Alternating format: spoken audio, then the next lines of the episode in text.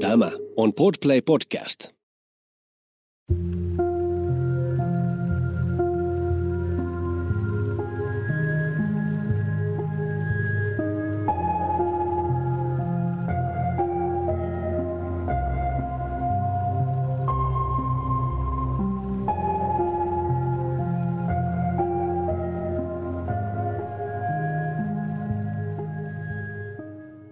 Kuuntelet Siitä on vaikea puhua podcastia. Jokaisessa jaksossa tulet kuulemaan anonyyminä esiintyvän ihmisen vastauksen kysymykseen, mikä on vaikeinta, mitä olet koskaan kokenut. Nämä tarinat kerrotaan ilman sensuuria tai filttereitä. Yksityiskohdat voivat pysäyttää ja pyydänkin siksi huomioimaan sisältövaroitukset, jotka löydät jakson kuvauksesta –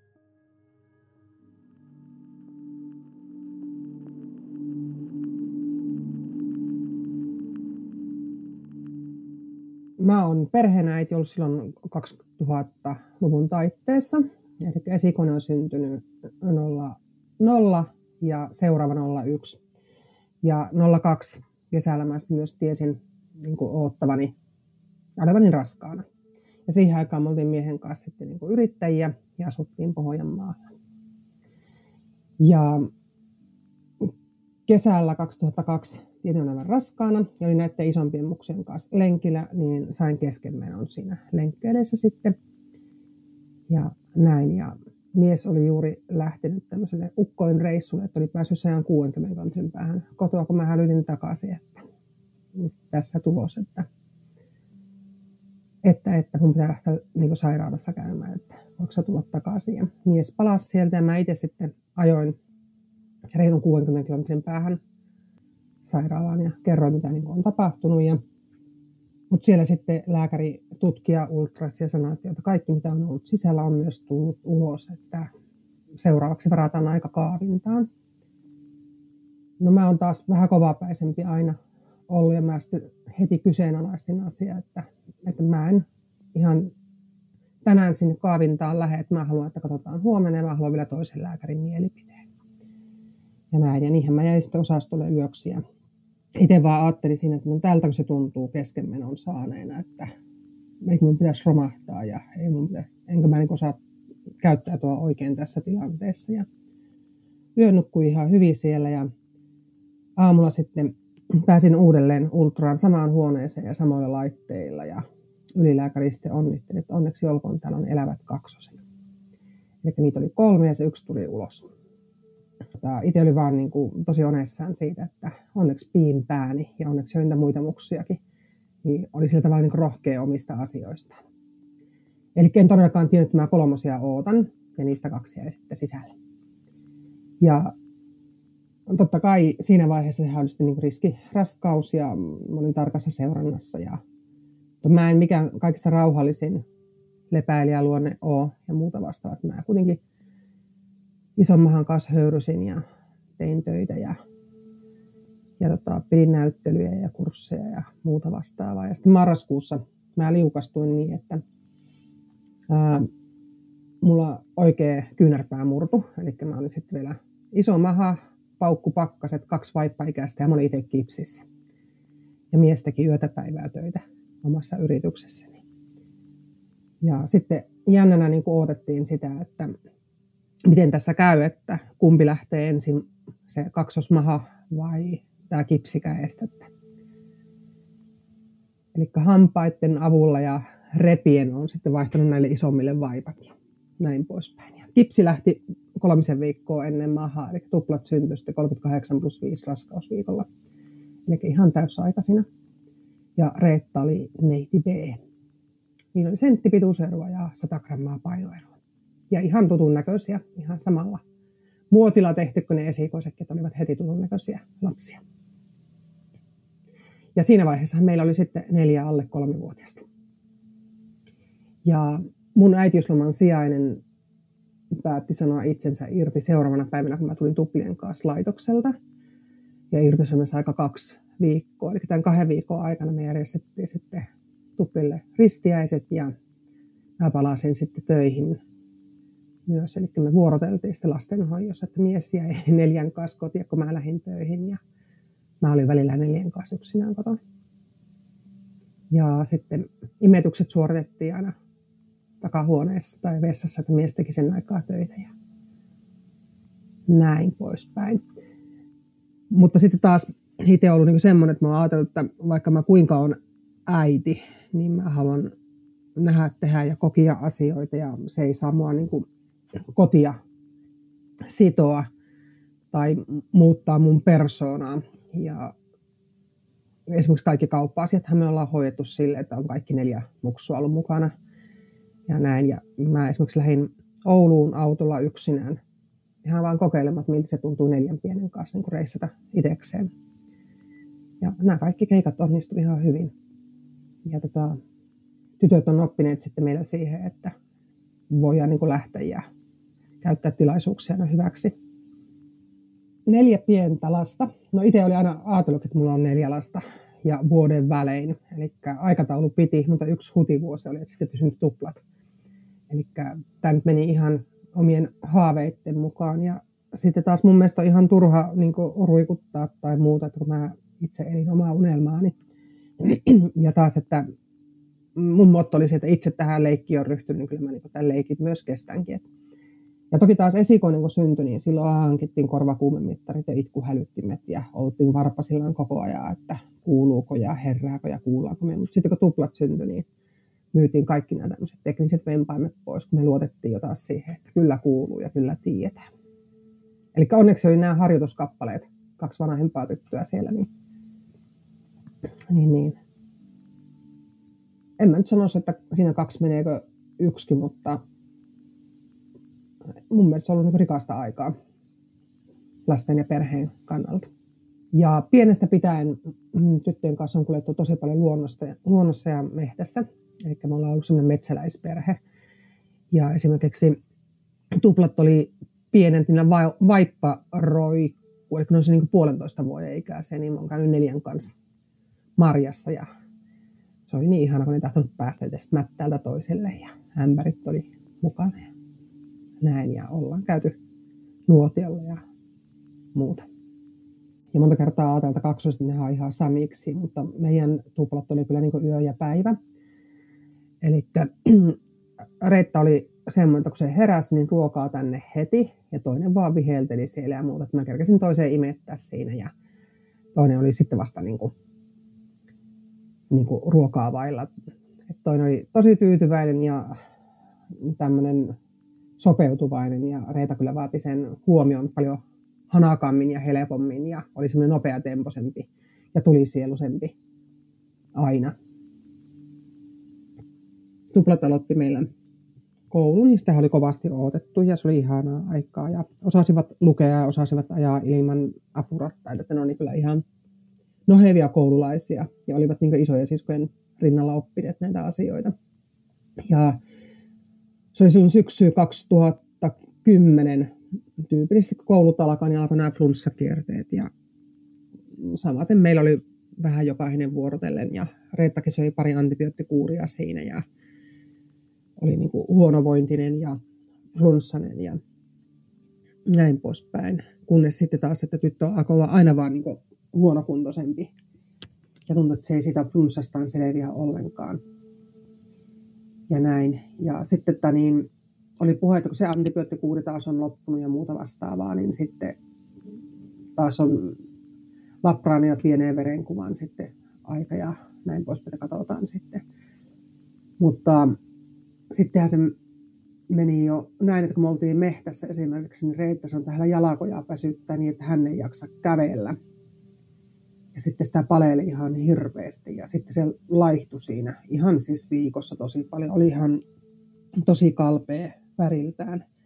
Ja järkyttävintä oli sitten, kun mä itse tajusin sen, että suihkussa, että neiti ilmestyi pieniä mustelmia. Ja näin, että tämä kaikki tapahtui niin kuin parin päivän sisälle tämä tietoisuus sitten. Ja 18. päivä lokakuuta Reetta oli vielä päivän koulussa ja mä olin töissä ja lähdin kesken päivän töistä pois ja lähdin tuonne terveyskeskuksen päivystykseen, että mä haluan pikaserpin ja hemoglobiinin, kun laboratorio on mennyt kiinni. multa sitten niin kyseenalaisti sitä, että mitä sä niillä tiedoilla teet. Mä, että no, voisinko mä nyt vaan saada, että tämä tyttö ei ole niin kunnossa, että näkisi vähän mikä on tilanne. Sitten se vähän, no okei, otetaan nyt sitten. Oli tämmöinen näin. Sitten kun se hoitaja otti sen, niin yhtäkkiä se hoitaja muuttui. Niin ihan, onko sulla olo ihan ok? Voit tulla tähän pötköttelemään. Joo, tuu tähän pötköttelemään ja muuta. Ja se ei kertonut mitään saman tien huoneesta. Ja joo, äläkä lähtekö tästä mihinkään. Se niin olemus muuttui ihan täysin ja muuta vastaavaa. Saman tien tulee sinne lääkäri. Sitten me päästiin lääkärin vastaanotolle ja, ja saatiin kuulla, että Reetan hemoglobin on siinä vaiheessa 57. Eli me lähdettiin samana päivänä sitten kohti Ouksia. Eli käytiin vähän pakkaamassa romppeita ja yritin selittää, että me lähdetään käymään tuolla sairaalassa, katsotaan mikä nyt on vielä, että voi ehkä muutama päivä olla tällä reissulla, tota, vähän kivaa juttuja mukaan. Ja tota, kyllähän siinä vaiheessa sitten mm, itse jo oli aika lailla tietoinen, mistä tässä on kyse. Ja sitten siellä yhteispäivystyksessä niin vakavan verisairauden riski tuli niin ilmi. Ja samana iltana, eli silloin 18.10., niin me jo siirryttiin sitten tuonne lasten syöpäosastolle ei se nyt ihan kevein tieto ole ottaa vastaan. Mutta samaan aikaan sitten itsellä se oli jo tavallaan ihan voittaja fiilistä. Me tiedetään, mistä on kyse ja seuraavana päivänä aloitetaan nämä hoidot. Ja näin. Ja mun mielestä ratkaisu oli se, että hoidot aloitetaan välittömästi. Ja näin. Ja Reetta kysyi sitten multa siinä, että äiti kuolenko mä tähän. Mä sanoin se, että mä teen kaikki, että niin ei tule tapahtunut. Mä en voi luvata mitään. Mutta sitten taas itsestä tuntuu, että se, että kun mielenkiinto menee niin ihan överiksi muilla. Ja sitten mun piti toisia lohuttaa siitä, kun ne muistelivat, että minkälaista oli, kun heidän lapsella oli oksennustauti, että kuinka hän oli niin romuna, eli itkeviä ihmisiä. Mä lohutan syöpäosastolta käsin, niin mun mielestä oli aika kornia vaikka joku ma- mahatauti on kuitenkin hoidettavissa. Silloin kun ruvettiin puhumaan niin leukemiasta ja muusta, niin mä en ole koskaan missään vaiheessa niin kysynyt mitään prosenttia tai ennusteita, että mikä niin on. Että mun mielestä nyt on tärkeintä, että tehdään asioita, jotta saadaan niin korjausliikkeet tehtyä. Ja tota, sehän aloitettiin keskiriskillä hoitokaaviolla. Ja No Reetallahan oli tuonne pyllyyn asti pitkät blondit hiukset, niin se oli aika rankka setti se, sitten kun ne muuttui ihan hampuksi. Hampuksi ja rupesivat lähtemään. Ja näin. Ja tota, no sitten kahden viikon lyppi, eli luidin punktio kaksi viikkoa näistä hoidon aloituksista, niin siinä taas tehtiin lisää tutkimuksia. Ja silloinhan selvisi tämmöinen, että Reetalla on tämmöinen itsensä kloonaava syöpägeeni. Eli tämä niin kuin monistaa itsensä aina uudelleen ja uudelleen. Eli siinä vaiheessa ri, siirryttiin sitten korkeamman riskin hoitokaavioon ruvettiin puhumaan sitten kantasolusiirrosta. Eli se on tähän niin kuin se paras keino ja nyt on niin tykitettävä täysillä. Mm, tunne mylläkkä meni varmasti ihan laajasta laitaan. Ja kyllähän sinä itse on kaikin puolin niin sivusta seuraaja omalle elämälleen ja, ja totta kai se hirvitti, että mitä kaikkea lapseen pumpattiin. Yhtäkkiä se liikkuva terve lapsi olikin vapiseva haavanlehti ja sai helposti vero, verenmyrkytyksiä ja näin. Ja olikin tämmöinen kemiallinen olento. Eli toista toista lääkettä pumpattiin ja se lamaannutti tietyn kohan ja sitten toisella lääkkeellä korjattiin sitä. Ja, että, ja sitten just sekin, että tuli kaikkia näitä tämmöisiä valtavia kipuja ja muuta vastaavaa, että miten sä kykenet niin lasta siinä lohuttamaan. Ja sitten kaiken tämän lisäksi se, että me ollaan koko ajan suljettu semmoisen muutaman neljän koppiin. Eli ei päässyt kotiin eikä saanut käydä vieraita eikä päässyt käytävälle tai muuta niin se on aika rankka setti se kopissa eläminen eristyksissä. Aika nopeasti tähän syöpätodellisuuteen, syöpäläisyyteen kyllä niin kuin lonksahti mukaan ja sehän oli tietty tosi tiivis yhteisö, missä siellä oltiin. Eli se oli lukuisia muitakin perheitä samassa tilanteessa.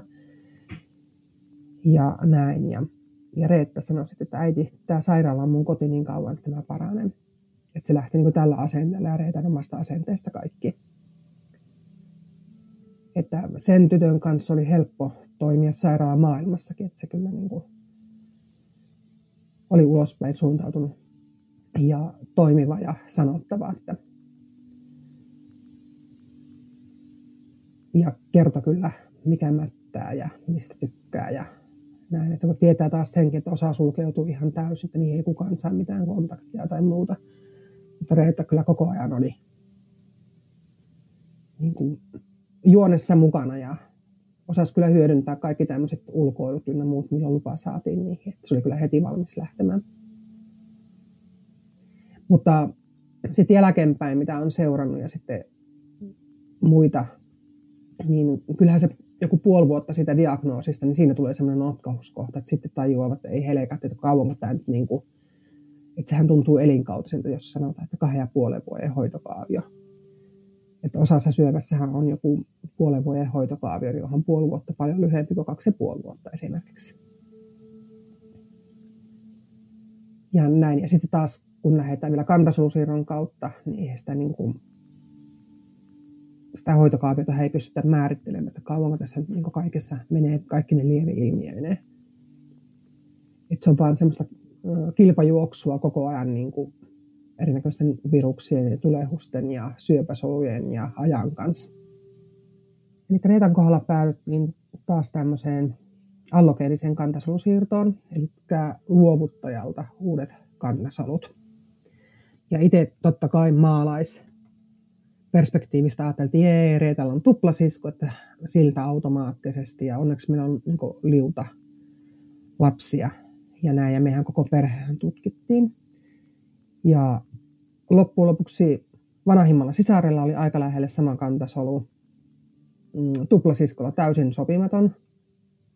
Ja sitten isällä ja mulla meillä oli lähes identtiset kantasolut, mikä aiheutti jo niin kuin, niin kuin huumorin kukkosia siellä, että miten teillä voi olla niin kuin avioparilla lähes identtinen kantasolu.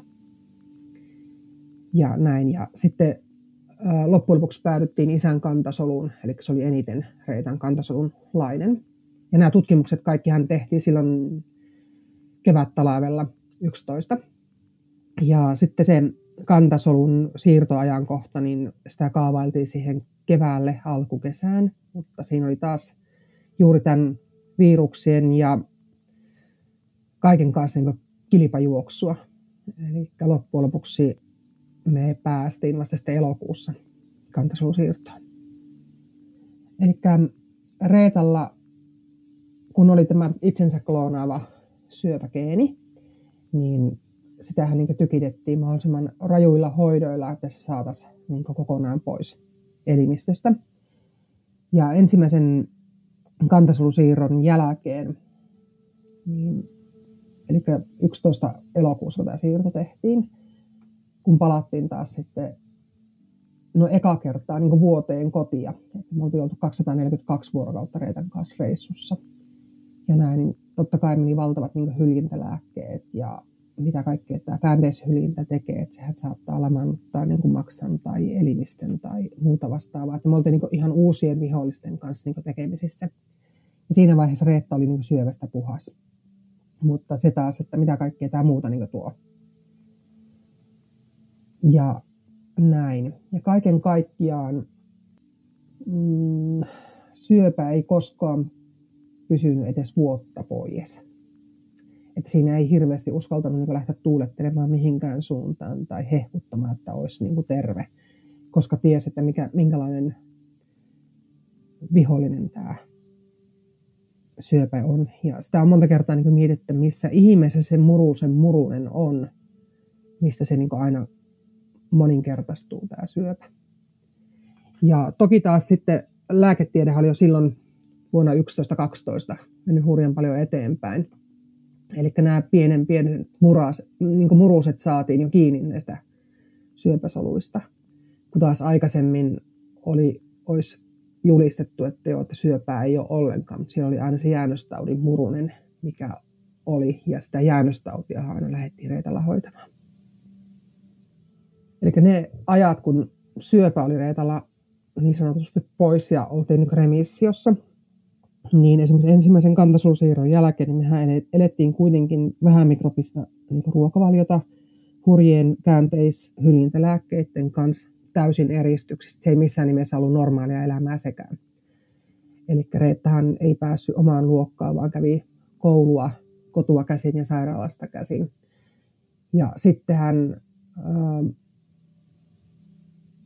vaikka ollaan niin sanotusti syövättömänä, niin sitten henkipolon puolesta sai pelätä kaikenlaisia viruksia, jotka sitten saattaa viedä hengen. Reetan mielestä varmasti vaikeinta kaikessa oli se, että joutui olemaan niin, kuin niin paljon eristyksissä ja ei saanut itse tehdä mitään huvittaa. Ja toiset määräsi vielä sen, että mitä sä saat syödäkin. Ja näin. Ja toki taas muiden lasten mielessä sehän oli eriarvoista. Eli me kytättiin joka ainut Reetan näppy, joka ainut pieni viiltohaava. Kaikkeen niin piti reagoida – ja näin, niin ensimmäisen siirron jälkeen se oli todellakin, että vähän väliä kuuluu, että eri arvoista, eri arvoista. Et sä meidänkään jokaista näppyä kahto tai eri arvoista, että meillä ei saa tulla kavereita, kun Reetalla on tuoja. Tai eri arvosta, että joo, että mm, tuommoista ruokaa on, että kun me haluttaisiin semmoista ruokaa. Ja näin, tämmöisten asioiden kanssa, sitten kun harjoiteltiin sitä kotona elämistä taas, niin jouduttiin nokatusten mutta tässä vaiheessa sitten, kun ollaan niin immunologisesti, immunologisesti täysin nollilla ja kaikkia mikrobeja pitää niin pelätä, niin sittenhän tämä meidän latautumispaikka, eli metsä, muuttui meille myös niin uhkaksi. Mä rupesin haistamaan kaikkia homeita ja näkemään itiöitä joka puolella. Ja muuta, että sekin on aika sairas niin yhtälö. Että entäs sitten, jos se homeitiö sieltä sammaleesta hyppää kirjaitan keuhkoihin tai jotain muuta. Että kun me ollaan semmoisen näkymättömän vihollisen kanssa tekemisissä. Vähän niin kuin tämä korona nykypäivänä. Eli 2012 Reetalla uusi leukemia ensimmäisen kerran. Ja silloin totta kai mä olin niin ihan maani myyty siihen ja muuta. Ja meidät lennätettiin Helsinkiin sitten kuuntelemaan, että mitkä on vaihtoehdot, joko saattohoito tai toinen kantasolusiirto tai sitten tämmöinen immunologinen hoito – me nopeasti Reetan kanssa siellä itkettiin ja päätettiin, että se on niin kuin uudet, uudet hoidot aloitetaan tässä välittömästi. Ja, ja mikä kertoo taas Reetan luonteesta ihan hirveän paljon, että mä itse olin niin maanimyyty, että mä menin siis suojatien viivoihin kompastella siellä ja toinen vaan kahtelee taivaalle ja lintuja ja muuta. Ja lopetetaan asiasta jauhaminen ja keskitytään tähän hetkeen. Ja näin. Ja sitten mm, vuonna 13 keväälle sitten saatiin tämä jäännöspurunen sille mallille leukemiasta, että päädyttiin sitten uudelleen tänne Helsinkiin toiseen kantasolusiirtoon. Ja tällä kertaa luovuttaja otettiin sitten perheen ulkopuolelta, eli niin kuin kantasolurekisterin kautta löytyi luovuttaja. Ja Reetalla oli aika tyypillinen tämmöinen suomalainen kantasalu, että mikä on taas lottovoitto tässä Savotassa. Ja se kantasolusiirto tehtiin ja jälleen samat vähän mikrobiset ruokavaliot ja taistelut erinäköisten virusten ja muiden hyljinteen ja näiden kanssa. Näin, kunnes keväällä 14, taas vajaa vuosi siitä onnistuneesta siirrosta, niin jälleen löytyi se syövämurune. Ja silloin Reeta mänkäs professorien ja lääkäreiden kanssa ja halusi näitä omia vapauksiaan takaisin. Hän oli niin, niin tympännyt tähän eristykseen ja vähän mikrobiseen ja se oli aika huippua niin Helsingissäkin. Ne lokatusten professorin kanssa väänsi siitä, että mitä hän saa syödä ja se sai luvan tämmöiselle graavilohelle ja oliville, mitä ei ollut saanut syödä moneen vuoteen. Ja sitten se sai myös uintiluvan ja näin. Ja mehän uitiin aivan siis järkyttävät määrät. Ja periaatteessa Reetta oli silloin vuonna 10 oppinut niin kuin liukumaan ja sukeltamaan, mutta ei suoranaisesti uija osannut. Ja sitten 14 vuonna, kun sai tämä uintiluvan, takaisin, niin me oltiin koko ajan uimahalleissa ja tyttö meni kaikki pomppu, tämmöiset lauat ja ei muuta kuin suoraan syvään päähän vaan ja pommilla sinne pohjaan. Ja me oltiin ihan kauhuissa. Ja se sanoi vaan, että kyllä minä luotan, että minä täältä pintaantuu. Niin se räpiköi ja muuta. Ja silloin me hankittiin sitten paljon meille, koska alkoi olla jo, että oltiin koko ajan jossain. Ja se oli toukokuussa tosi sellainen ihana hellepäivä, jota paljon hankittiin. Ja sitten se tyttö ui siellä ja sitten se yhtäkkiä sokeltaa pintaan. Ja sanoi, että äiti, sitten kun mä kuolen, mä haluan kuolla sun käsivarsille. Ja taas se sovelsi. Eli kyllä niin Reetta oli aika realistinen tämän oman tilanteensa kanssa. Mutta se niin nautti joka hetkestä. Milloin pystyi niin olemaan kavereiden kanssa tai tekemään tai liikkumaan tai touhuamaan. Ja silloin oltiin sitten, taas aloitettiin uudet hoidot. Ei mitään niin hoitokaaviota enää ollut vaan lähdettiin tykittämään, koska tyttö oli niin hyvällä ruokahalulla ja hyvä kuntoinen ja fyysisesti voi erittäin hyvin ja kanttia löytyi. Ja se kesästä taas hoidettiin ja heinäkuussa sain puhelun, mikä oli taas hematologeillekin täys mysteeri. Eli juuri tämä, että ollaan taas niin remissiossa, että Reetalla ei ollutkaan taas syöpää siinä vaiheessa. Joka kuukausi sitten jännitettiin, että mihin se syöpä niin liikkuu tässä ja muuta vastaavaa. Ja sitten loppujen lopuksi tutkimukset ja lääketiedehän meni ihan hurjasti Reetan sairaalan aikanakin eteenpäin. Eli sitten tuli aina uusia niin hoitomuotoja ja, ja sitten maailmanlaajuisesti Oulun lääkärit otti kyllä niin yhteyttä ja hakivat ja käänsivät kaikki kivet ja kannot. Ja sitten lähdettiin suunnittelemaan tämmöistä blinatumomab-hoitoa. Amerikkalainen lääkeyhtiö lähti tähän niin kuin mukaan ja siihen sitten kolmas kantasolusiirto. Ja se oli tarkoitus tehdä Tübingenissä Saksassa. Ää, elokuussa 2015 mentiin sitten Reetan kanssa tuonne Ouluun ja oli tarkoitus aloittaa kaikki nämä Plinatumomab-hoidot ja muuta ja tähdätä tuonne Saksaan. Ja se oli muistaakseni kuukaus tipassa ja sitten vähän aikaa ilman tippaa ja taas kuukausputkeen tipassa – Eli mehän suurin piirtein muuttokuorma otettiin mukaan. Ja näin. Ja ennen tätä hoidon aloitusta tehtiin vielä luudin punktio. Ja näin, että nähdään, mistä lukemista me lähdetään liikenteeseen tämän syövähoidon suhteen. Ja mä muistan aina sen, että kun piti niiden hoitojen alkaa, niin hoitajien ja lääkäreiden olemus niin muuttui. Ja mä että ei helkat, että mitähän nyt. Ja sitten meidät pyydettiin sinne huoneeseen ja sanottiin, että, nyt on homma näin, että se leukemia alkuperäinen on ihan sillä entisellä tasolla, mutta sitten LICFOR-testistä löytyy, että se on mennyt aivoihin ja muuttunut neuroleukemiaksi. Eli siinä vaiheessa on niin tavallaan kaksi syövän niin kuin haaraa menossa. Ja sitten kysyi, että mitä tehdään ja muuta. Että mä sanoin, että ei muuta kuin lähdetään hoitamaan sitä. Ja näin. Ja, ja sanoin, että no heillä on ihan sama suunnitelma ja että tälle iltaan niin aloitetaan nämä neuroleukemian hoidot sitten. Mä kysyin, että no kauanko sinne menee, että kun ne alkaa, että me lähdetään Reetan kanssa sitten kaupungille tässä välissä. Ja no niinhän me lähdettiin sitten ja tässä vaiheessa sitten ilmoitettiin taas, että ei tämän, tämäkään projekti mennyt ihan niin kuin suunnitelmien mukaan.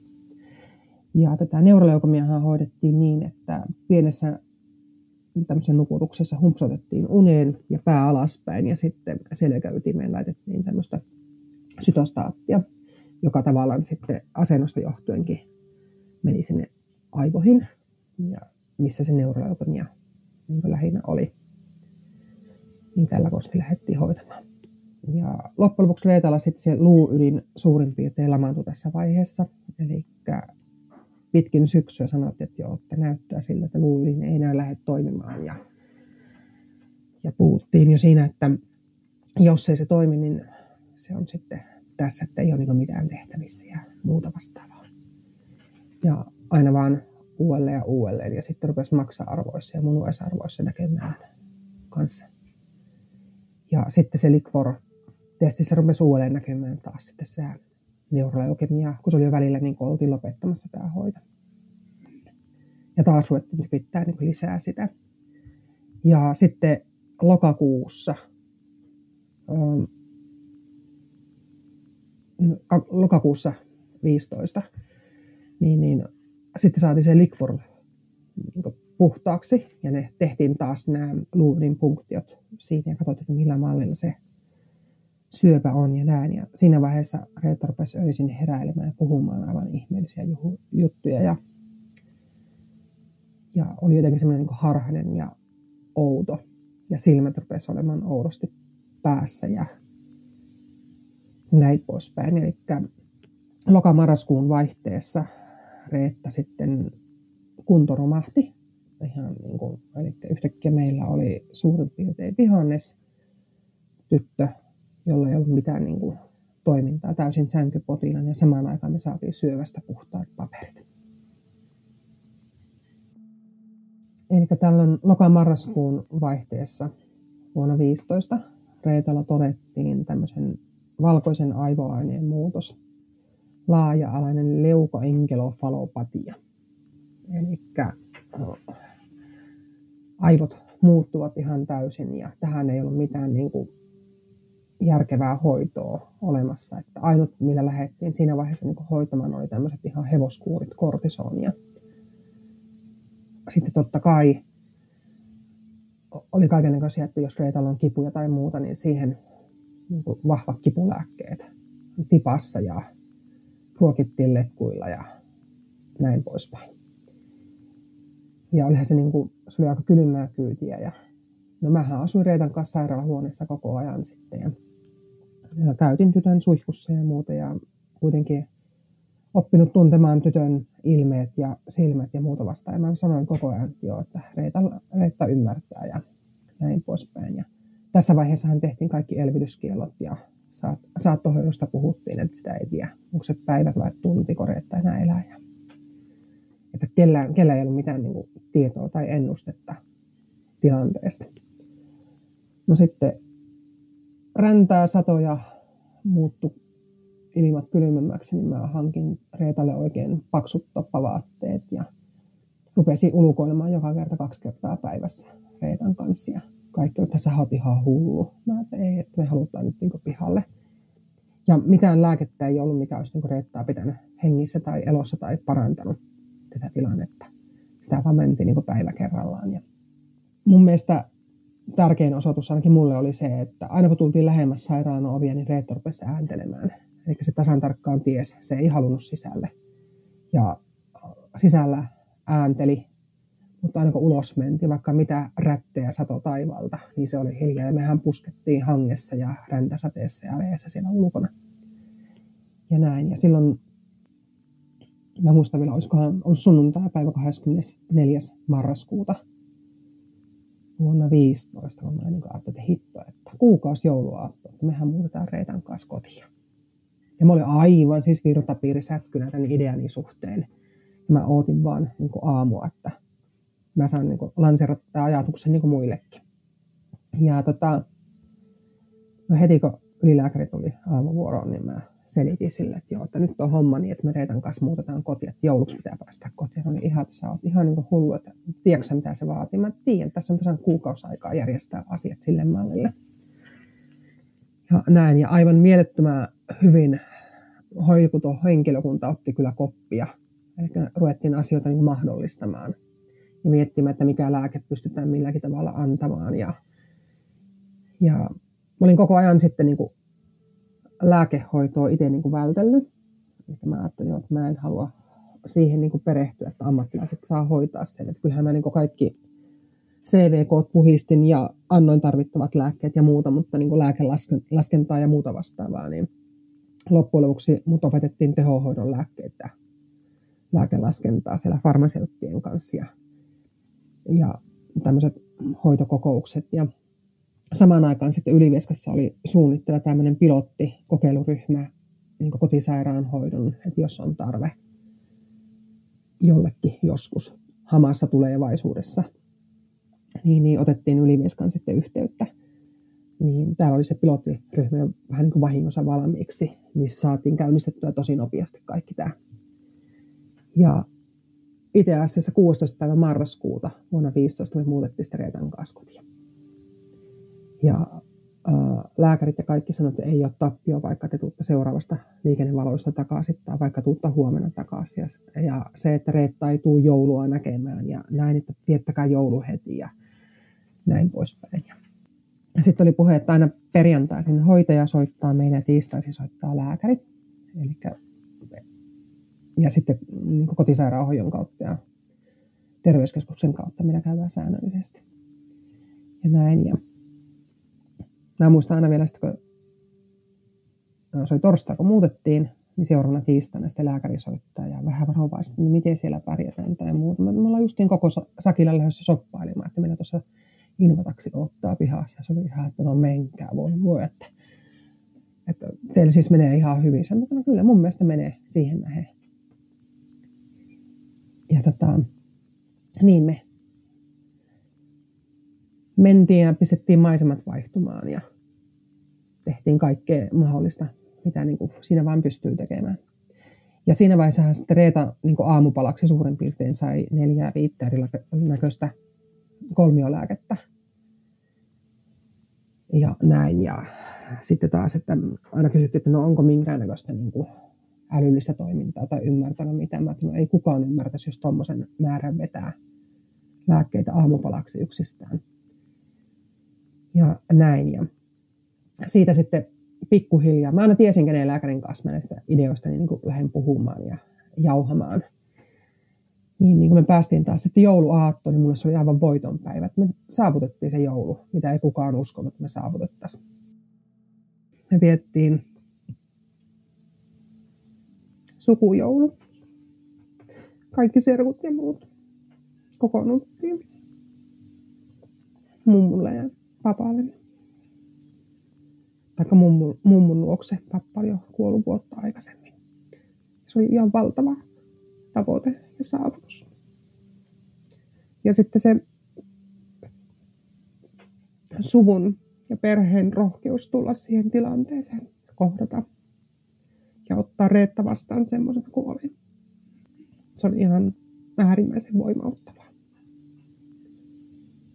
Eli olisi siitä voinut jäädä tulematta tai jäädä kohtaamatta ja vältellä ja keksiä vaikka mitä. Se oli niin kuin, mulle se oli ihan voittajafiilis.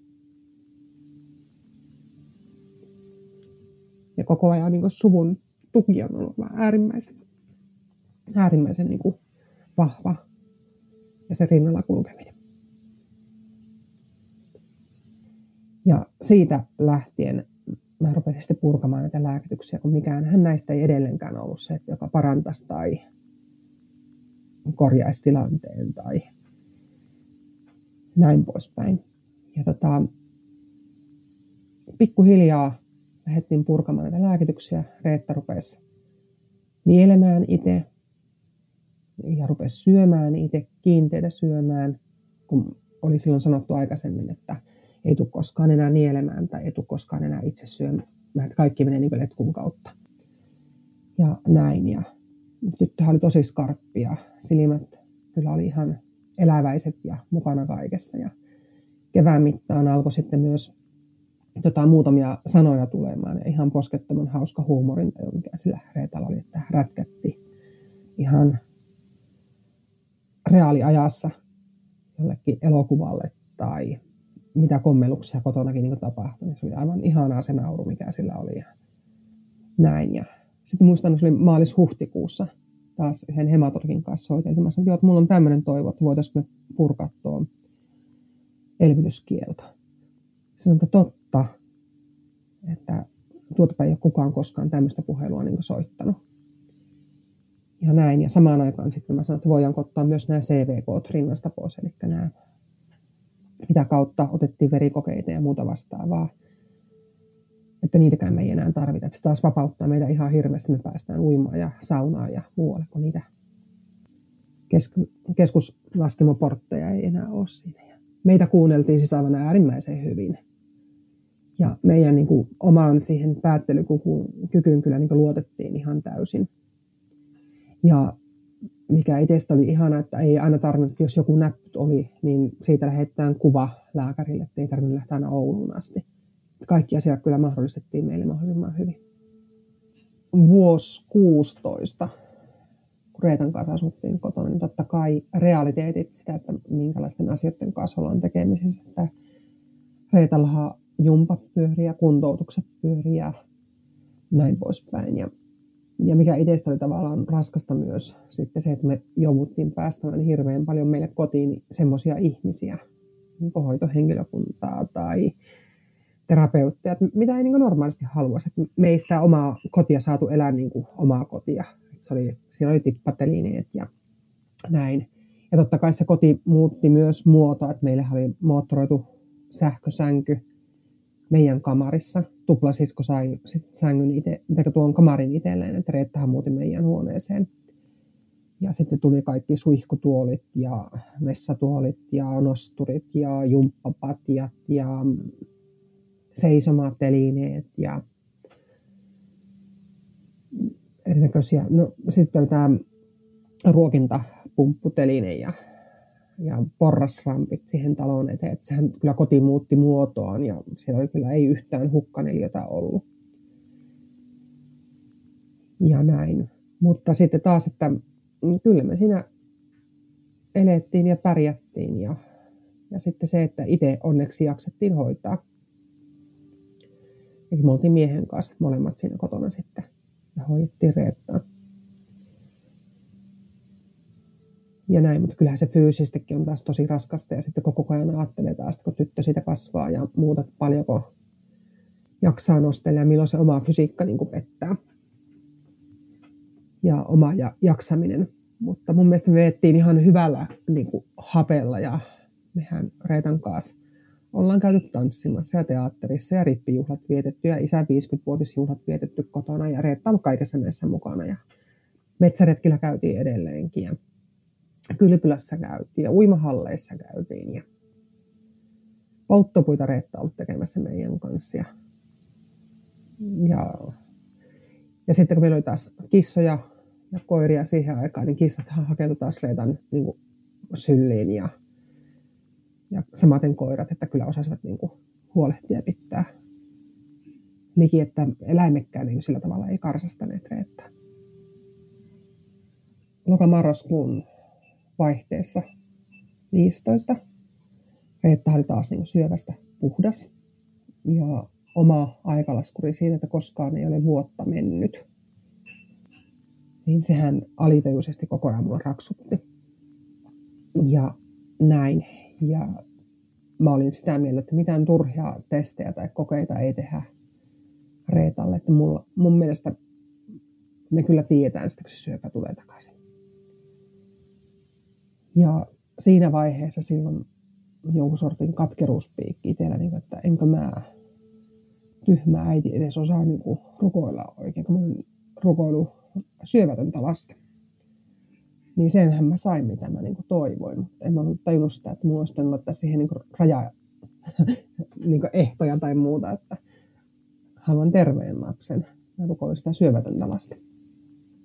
Ja näin, että en mä osannut laittaa sitä, että en myöskään halua aivovauriota tai mitään muuta liitännäissairauksia tähän. Ja sitten mentiin kohti alkukesää. Jollakin, jossakin vaiheessa kesäkuussa Reetan katse rupesi muuttumaan. Heinäkuussa me oltiin Kylpylässä ja siellä mulle niin ihan, mä muistan sen hetken, kun mä niin tajusin, että nyt ollaan jälleen kerran syövän kanssa tekemisissä.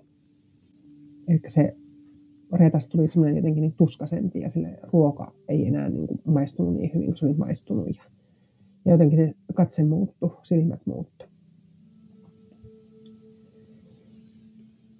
Ja näin. Eli varmaankin molemmat, jos tämä neuroleukemia palasi siinä vaiheessa. Ja sitten me mentiin sinne elokuulle. Elokuun lopussa tuli ensimmäiset tämmöiset kovat kuumepiikit. Ja sitten kun mentiin Labraan, niin mä aina pääsin Labrassa katsoa suoraan monitorilta ja koneelta, kun ne tehtiin välittömästi näreitä. Mikä on pienen kaupungin ja tutun paikkakunnan etu, että moni asia meni niin tosi jouhevasti. Ja mä pääsin heti katsomaan, mä katsoin, että kolme solulinjaa on niin kuin vääristynyt siellä ja soitin heti hematologille. Ja mies meni Reetan kanssa etuovesta autoon pyörätuolin kanssa ja mä pikaan märitynnät otin siinä sitten ja kiersin ulkokautta. Ja ennen kuin mä olin autolla taas, niin oli sitten sille päivää jo suunnitelma siitä, että miten edetään. Eli trombosyytit oli tosi alhaiset ja punasolut, hemoglobiini oli tosi alhainen. Eli sieltä lähti Oulusta välittömästi yksi tuttu hoitaja tulemaan niin kuin pussien kanssa meille kotiin ja tiputtaan kotona ne Reetalle. Ja tätähän jatkui sitten niin kuin useampi viikko. Ja ensin oli puhetta, että, jo, että joka viikko otetaan muutamaan otteeseen tämmöiset, tämmöiset täydelliset verenkuvat ja seurataan sitä ja tätä. Ja mä kyseenalaistin näin, että, mä en, että mitä me tehdään sillä tiedolla, milloin niin diffistä löytyy näitä plasteja, eli syöpäsoluja. Ja näin, että, että mun mielestä seurataan ainoastaan tätä trombosyyttitasoa ja punasolutasoa, että mitä pystytään niin kuin kotona tankkaamaan.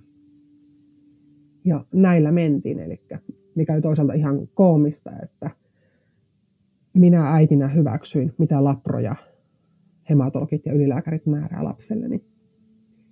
Ja tällä mentiin sitten niin se seuraava kuukausi siitä eteenpäin.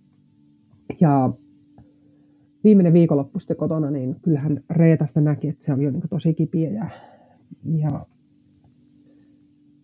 maanantaina Reetta oli mun sylissä siinä sängyllä ja, ja tuli semmoisia niin hengityskatkoksia. Ja mä annoin niitä tehohoidon lääkkeitä, että se pärjäsi niin yöajan. Ja silloin se vielä niin yön nukkui, mutta seuraava yön se oli tosi tuskaisen oloinen. Ja silloin 20. päivä syyskuuta tilattiin se taksi ja lähdettiin tuonne Auksiin.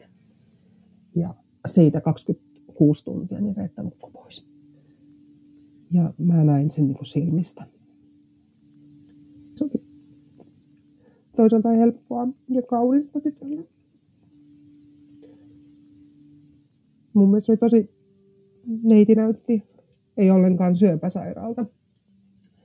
Eli ihan omissa vaatteissa, luonnonkiharat, pitkät hiukset valtoimenaan, ei minkäänlaisia kortisoni pöhötyksiä tai kaljuja ollut ja muuta. Ja sitten se itse kuoleman hetki oli tosi kaunis, siisti, pari syvää henkäystä. Ei mitään verensyöksyjä tai muuta, se vaan päästi irti. Ja mä olin koko ajan siinä läsnä vieressä ja lunastin lupaukseni. Että äiti, sitten kun mä kuolen, mä haluan kuolla sun käsivarsille. Muu perhe ei ehtinyt sinne Reitan lähöhetkellä. Ja enkä edes soittanut niille, vaan rauhoitettiin se tilanne kaikin puolin. Ja ajateltiin, että se on turvallisempi kuitenkin ajaa sitten kaikessa rauhassa sinne. Ja. Puin, puin sitten Reetalle kaikki, mitä oli lomareissulla ostettu, pillifarkut ja teepajat ja harjasen hiukset. Hän on ihan näköisensä teini. Ja tosi kaunis kuolemakin. Eli muu perhehän tuli silloin sitten tunti suurin piirtein Reetan kuoleman jälkeen sinne. Ja mä pihalla sitten kerroin, että mitä on tapahtunut. Ja näin ja haettiin pihleän marjoja ja pistettiin Reetalle käteen niitä. Ja kaikki oli tosi kaunista, kiireetöntä sairaalan ja henkilökunnan puolesta. Ja todella syvästi myötäilivät siellä. Ja toki taas tyttöjen muiden sisarusten kanssa oli koko ajan puhuttu, että missä mennään. Ja viimeisen vuoden aikana oli varmaan kahdeksan, yhdeksän kertaa meille sanottu, että Reetta ei ehkä huomista enää näe. Näin, että kyllähän tämä niin realismi tämän asian, minkälaisten teke, asioiden kanssa ollaan tekemisissä, niin kyllähän se oli meillä kaikilla ihan itsestään selvä. Mutta taas sekin, että no kuka osaa arvata, mikä on se itse kunkin viimeinen päivä, niin kyllähän se aina sillä tavalla tulee sitten yllättäen. Taikka se lopullisuus tämän asian suhteen. Ja näin, ja sieltä sitä ajettiin kaikessa rauhassa takaisin kotia.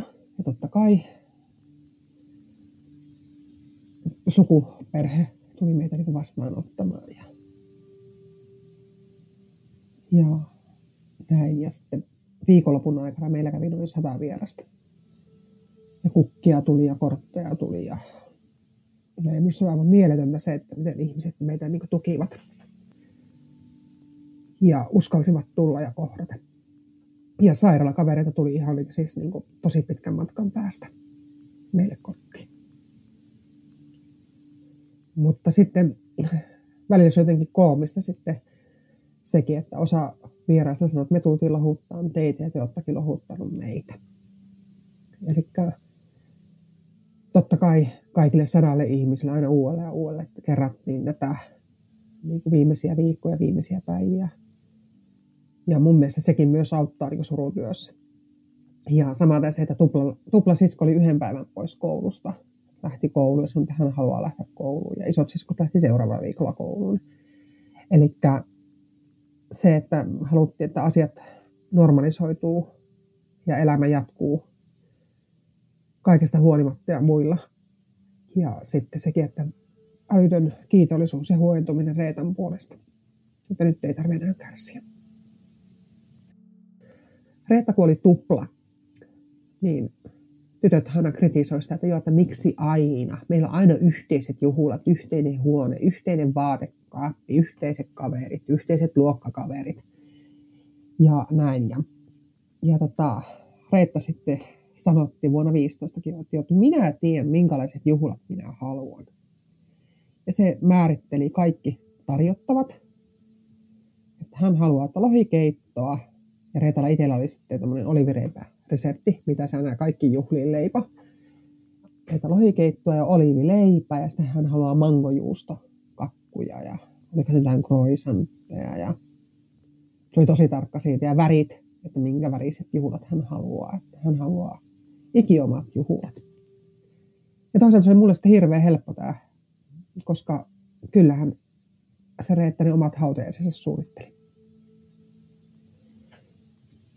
Ja näin ja hautajaiset vietettiin sitten tota, lähipiirin kesken. Meillä oli sen reilu 40 ihmistä ja meillä kotona.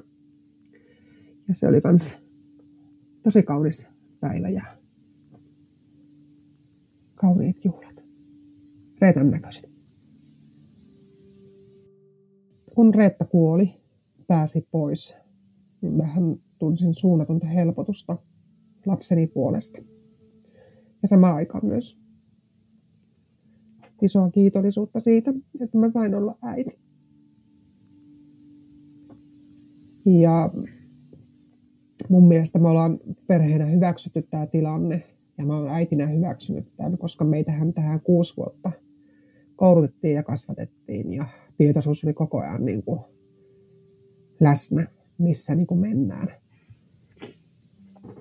Ja, ja sitten kun näki sen toisen kärsimyksen ja minkälaisten asioiden kanssa oli niin tekemisissä, niin ei sitä, ei sitä ole helppo seurata sivusta. Se, miten perheessä surraa, niin sehän menee taas varmasti niin sykleittäin ja, ja jokainen suree myös omalla tavallaan. Mutta edelleenkin me puhutaan niin reetästä ja, ja sitten se, että ei ole yhtä ainoa oikea tapa surra. Mutta mun mielestä on niin tärkeää se, että Reetta pysyy meillä niin puheissa ja elämässä edelleenkin läsnä. Ja monissa asioissa, että, joo, että hei, tämä on Reetan juttu. Tai niin kuin, että Reetta on niin kuin, ja samaten niin kuin muut sisarukset, että hei, Reetta olisi tehnyt näin. Tai että minusta se on ihana, että Reetta on niin kuin edelleenkin meidän puheissa ja läsnä. Että Reetta itse, itsehän niin kuin, ää, että eletään niin tässä hetkessä ja nautitaan niistä asioista, mitkä on hyvin. Ja sanoi monta kertaa, että ei sitku vaan nyt, kun mikä mun mielestä kuvastaa Reettaa ihan hirveän paljon. Ja samaten se, että lähdettiin sairaaloihin ja muualle, niin Reettahan pakkas repertuarin itselleen vaatteita. Ja niitä piti niin kuin mallata etukäteen, mikä sopii minkäkin perukin kanssa ja mikä sopii minkäkin kanssa ja missä tilanteessa hän mitäkin käyttää. Ja, ja Reetan yksi motoista oli se, että minkä värisen päivän tänään valitsen.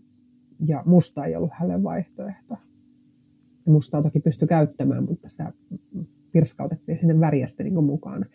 Ja tämä kertoo myös sitä Reetan niin kuin, sielun väristä, tai ajatuksen persoonan väristä, eikä yksistään se, että mitä vaatetta, vaan se, että kyllä me pystytään itse kukin niin kuin miettimään se, että miten me tähän päivään suhtaudutaan, että veetäänkö me nyt niin kuin värittömyydellä ja katkeruudella ja vihalla vai valitaanko me nyt niitä ilonpisaroita, vaikka nois yksi ja kaksi pisaraa vaan päivässä. Ne on niitä semmoisia Reetan opettamia asioita, mikä on itsellekin joka päivän valintoja. Mä oon surru äänekkäästi, värikkäästi ja näin, että kun osa sanoo, että, jo, että oota sitten kun hautaiset on ohi, niin sä vajuat semmoiseen itkukuoppaan. No mä en, mä en ole vajonnut sinne. Ja sitten välillä tuntuu, että no enkö mä osaa oikein surrakkaan, kun en mä niin kuin...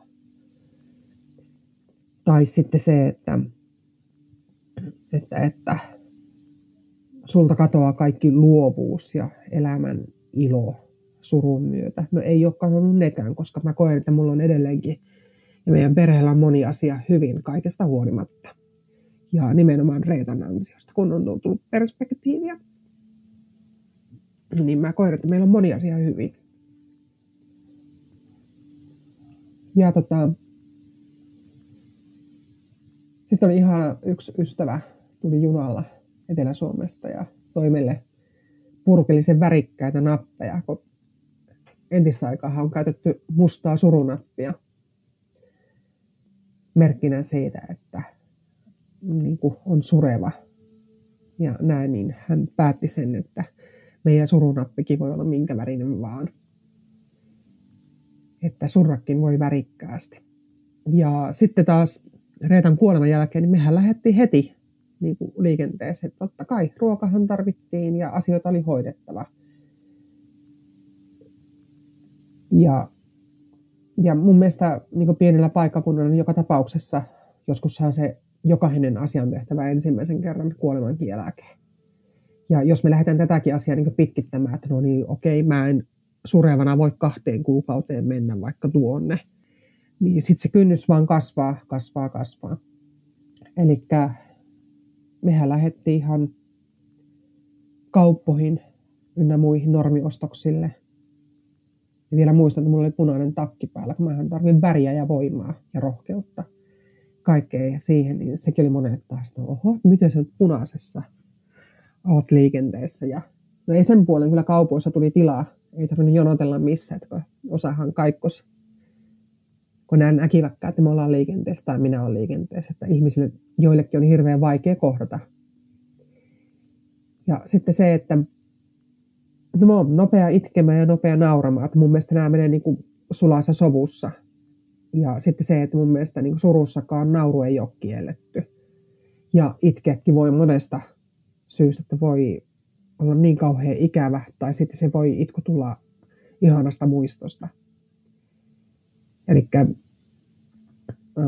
meillä nämä menee niin kuin sikin sokin sulassa sovussa, että me pystytään niin itkemään ja nauramaan niin sekaisin. Ja ja sitten sekin, että vaikka itkettää, niin ei se tarkoita sitä, että mua itkettää huomenna tai mua itkettää puolen tunnin päästä. Että saa itkettää, jos itkettää, saa olla montussa, mutta jos on jotain kivaa, mitä haluaa tehdä, ja sä jaksat ja kykenet siihen, niin miksi sä et tekisi taas sitä. Ja mähän olen aktiivisesti kulkenut paritanssia harrastuksen parissa, niin sairauden aikana kuolemankin jälkeen. Ja jos liikkuminen, musiikki ja tanssi esimerkiksi mun korvien välille tekee tosi hyvää, niin miksi mä en saisi tanssia, vaikka mulla on isä kuollut tai lapsi kuollut. Ja kun siihen on niin perheen hyväksyntä ja tuki ja kaikki on niin tiennyt, että mä voin paremmin aina taas. Että jos mä pääsen niin tuulettumaan ja tekemään niitä itse niin tärkeitä asioita, että onko se sitten kirjoittamista, maalaamista, musiikkia, tanssia ja näin. Niin mun mielestä on ollut aika kornia se, että mulla on tultu hakemaan niin tanssimaan ja kysytty, että jaa, joko sä oot unohtanut? Eihän se tarkoita sitä, että jos mä lähden tanssimaan, että mä olisin niin lapsen unohtanut. Ja mulla ei ole koskaan edes tavoite unohtaa Reettaa. Reetta on ja pysyy. Ja sitten moni on kysynyt sitä, että no miten sä voit olla ystävä vielä semmoisten ihmisten kanssa, joiden lapsi on parantunut. Musta tämä on ihan niin törkeä kysymys. Että miksi en voisi olla? Eihän se multa ole pois todellakaan, jos joku syöpähoito onnistuu ja lapsi saa niin kuin, ja voittaa moisen vihollisen tai niin syövän tai näin. Eihän se multa ole pois. Ja miksi en voisi olla?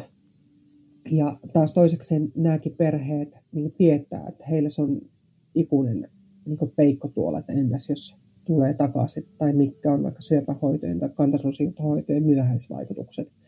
Ei se helppoa niidenkään elämä ole, että ne elää tämän pelossa tämän asian kanssa niin koko ajan. Eli kuoleman kautta mä itse olen vapautunut pelosta. Totta kai asioita niin jännittää ja muuta, mutta en lähtisi käyttämään sanaa pelko kun tietää, mitä se todellinen pelko on. Ja sitten se, että kuolemaa mä en pelkää. Eli musta on isän ja Reetan kohdalla tosi, tosi niin kaunista ja armollista.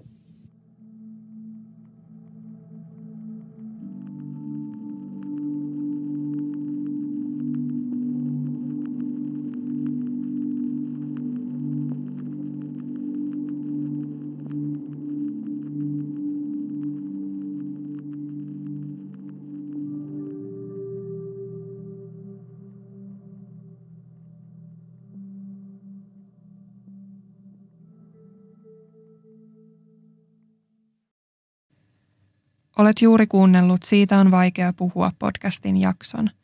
Jos päivän aihe kosketti sinua, suosittelen tutustumaan linkkeihin, jotka löydät jakson kuvauksesta. Jos haluaisit osallistua podcastiin ja kertoa oman tarinasi, voit lähettää hakemuksen osoitteeseen siitä on vaikea puhua at gmail.com. Suurin kiitos jaksossa tarinansa jakaneelle haastateltavalle. Siitä on vaikea puhua podcastin löydät myös Instagramista – nimellä Siitä on vaikea puhua. Sieltä löydät muun muassa kuvan esineestä, jonka haastateltava henkilö kertoi muistuttavan häntä jaksossa puhutusta aiheesta. Kiitos kun otit aikaa päivästäsi kuullaksesi yhden ihmisen tarinan. Ensi kertaan.